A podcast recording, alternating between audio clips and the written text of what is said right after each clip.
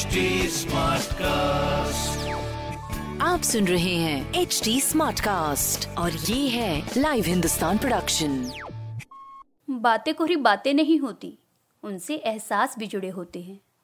कुछ बातें दुख देती हैं तो कुछ गुदगुदाती हैं। कुछ तीर से चुप जाती हैं तो कुछ बन जाती है हमारे चेहरे की हँसी। नमस्ते जी तेरी मेरी बात में मैं पूनम जैन। समझौता यानी मजबूरी का नाम। हम में से ज़्यादातर यही सोचते हैं। कॉम्प्रोमाइज करने के लिए हम आसानी से तैयार नहीं होते। मन में गुस्सा और कड़वाहट रहती है, हम बुरा महसूस करते हैं। पर क्या समझौतों के बगैर ज़िंदगी संभव है? ऐसा तो नहीं कि खुद के साथ या फिर दूसरों से तालमेल बिठाने की हर कोशिश को हम समझौते का नाम दे देते हैं। समझौता करना हमेशा बुरा नहीं होता। इसी पर आज की तेरी मेरी बात। समझौता कंप्रोमाइज नाम आते ही ऐसे लगता है जैसे हमने अपनी इच्छाओं का गला घोट दिया है। हमें हर वह चीज़ समझौता लगती है जहाँ हमें अपनी एक्सपेक्टेशंस को कम करना पड़ता है। थोड़े में संतुष्ट होना पड़ता है, अपनी इच्छाओं पर कैंची चलानी पड़ती है। यूँ डिक्शनरी में भी कॉम्प्रोमाइज शब्द का अर्थ कुछ ऐसा ही है। समझौता दो या दो से अधिक लोगों के बीच की सहमति है। यह एक तरह से सुलह करने की कोशिश है या दो पक्षों का साथ काम करने के लिए तैयार किया गया कॉमन ग्राउंड जहाँ दोनों पक्ष थोड़ा थोड़ा अपनी डिमांड्स में कमी करके हाथ मिला लेते हैं। मुझे यही लगता है कि यह शब्द उतना गलत नहीं है जितना हम सोचते हैं। कई बार हम खुद को बहुत भाव दे रहे होते हैं तो कभी अपने ईगो या नासमझी के कारण किसी दूसरे को अपने बराबर देखना हमें मुश्किल हो रहा होता है। सच कहूँ तो समझौता हमारे जीने का आधार है। हमारे अस्तित्व की पहली शर्त है हालात के साथ तालमेल बिठाने का कौशल। शुरू से लेकर अब तक इस धरती पर वही ज़िंदा रह सका है जो प्रकृति के साथ, दूसरों के साथ तालमेल बनाकर आगे बढ़ता रहा है। इस कड़ी में सबसे होशियार है हम मनुष्य।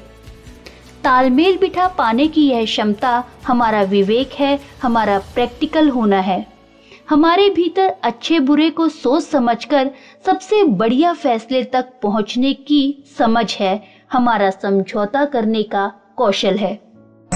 हार्वर्ड बिज़नेस रिव्यू में एक लेख है compromise is not a dirty word इस लेख में मोरा एरोन्स कहती हैं कॉम्प्रोमाइज एक तीसरा रास्ता है, जहाँ हम अपनी ज़रूरत और काम को पूरा करने के लिए अपने टाइम और स्किल का सबसे अच्छा इस्तेमाल करते हैं।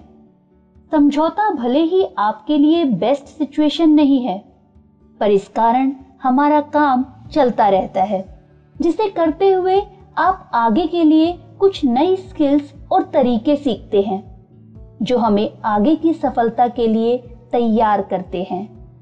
हमारा काम रुकता नहीं है। एक्सपर्ट कहते हैं कि समझौता करना एक कला है, एक आर्ट है। हम सोचते हैं कि समझौते कमज़ोर लोग करते हैं। खासकर रिश्तों के मामले में हमें लगता है कि हम झुक गए हैं या सब लोग हमारी भावनात्मक कमज़ोरी का फ़ायदा उठा रहे हैं। पर हम यह नहीं देखते कि समझौता करना यह भी दिखाता है कि आप रिश्तों को सबसे पहले रखते हैं। आप दूसरों की तुलना में रिश्तों को ज़्यादा अहमियत देते हैं। घर, ऑफ़िस व बिज़नेस में समझौते करना कमज़ोरी का लक्षण नहीं है। बशर्ते आप सही ढंग से इसे करना जानते हैं। अपने सही रूप में समझौते वह स्थिति है जहाँ दोनों ही पक्ष जीतते हैं। मोल भाव की तरह ही समझौता करना एक ज़रूरी कला है, जिसमें वे सफल होते हैं जो रुकते नहीं हैं। या यूँ कहें कि जो सही समझौते करते हैं वे कभी रुकते नहीं हैं। साइकोलॉजिस्ट के अनुसार समझौते करने की एक सीमा होती है। अच्छे समझौते वे होते हैं जो भले ही कुछ समय के लिए हमें पीछे ले जाते हैं, पर हमारी आदत और जीवन शैली में बेहतर बदलाव लाते हैं। हमें संतुष्टि देते हैं। बुरे समझौते वे हैं जब हम अपने मूल्यों से समझौता करने लगते हैं। जिन्हें करने के बाद हम खुद को छोटा महसूस करते हैं। सोच समझकर विवेक से किए गए समझौते जीवन जीने की चुनी हुई आपकी कला है, जो हमें अधिक ह्यूमन बनाती है, हमें अधिक मानवीय बनाती है।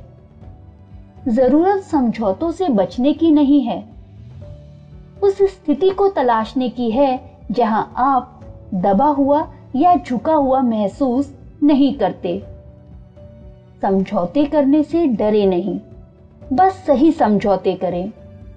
इसी के साथ टाटा।